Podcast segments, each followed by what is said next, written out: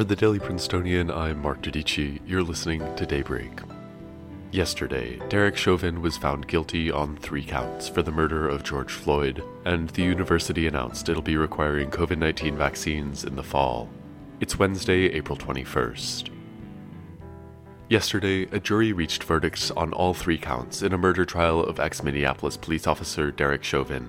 Chauvin was found guilty of second degree murder, third degree murder, and second degree manslaughter. The jury deliberated for 10 hours before reaching a unanimous guilty verdict on all three counts. Chauvin had previously been out on bail, but was brought back into custody following the verdict, and his bail has since been revoked. Sentencing will be handed down sometime in June.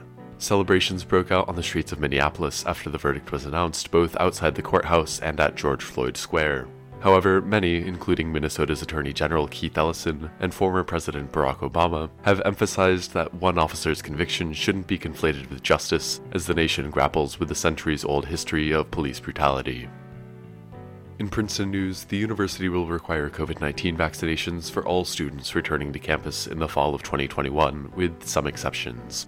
All undergraduate students are required to receive their final dose of an FDA approved vaccine prior to August 1st and submit proof to MyUHS before arriving on campus. The university will provide guidance at a later date for students who are unable to receive an FDA approved vaccine, including international students from certain countries. As of this week, all adults in every US state are eligible to receive the vaccine. Also, yesterday, faculty received a memo from the Office of the Dean of the College laying out guidelines for holding classes and office hours in person outdoors. Social distancing policies will be in place, but if you're a student on campus, feel free to pester your professors to take advantage of some sunny days to come. You can read more at dailyprincetonian.com. In sports news, more than half of the soccer clubs who had previously joined the proposed European Super League have pulled out of the competition. Chelsea of the English Premier League were the first to announce their intent to leave, citing the immense global backlash after the proposal became public over the weekend. Manchester City were soon to follow as the first team to officially cut ties with the league, and by the end of the day yesterday, each of the six Premier League sides had pulled out, joined by Spain's Atletico Madrid. In other headlines, former Vice President Walter Mondale passed away on Monday night. He was 93. Mondale served as vice president under Jimmy Carter and was the Democratic presidential nominee in 1984. Idris Deby, the president of Chad, was killed on Tuesday, succumbing to injuries he suffered in battle with rebels in the North African nation.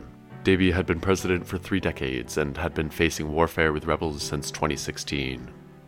The European Medicines Agency Safety Committee has recommended that Johnson & Johnson list blood clots as a very rare side effect on its COVID-19 vaccine. According to the committee, the benefits of the vaccine continue to outweigh the risk of side effects.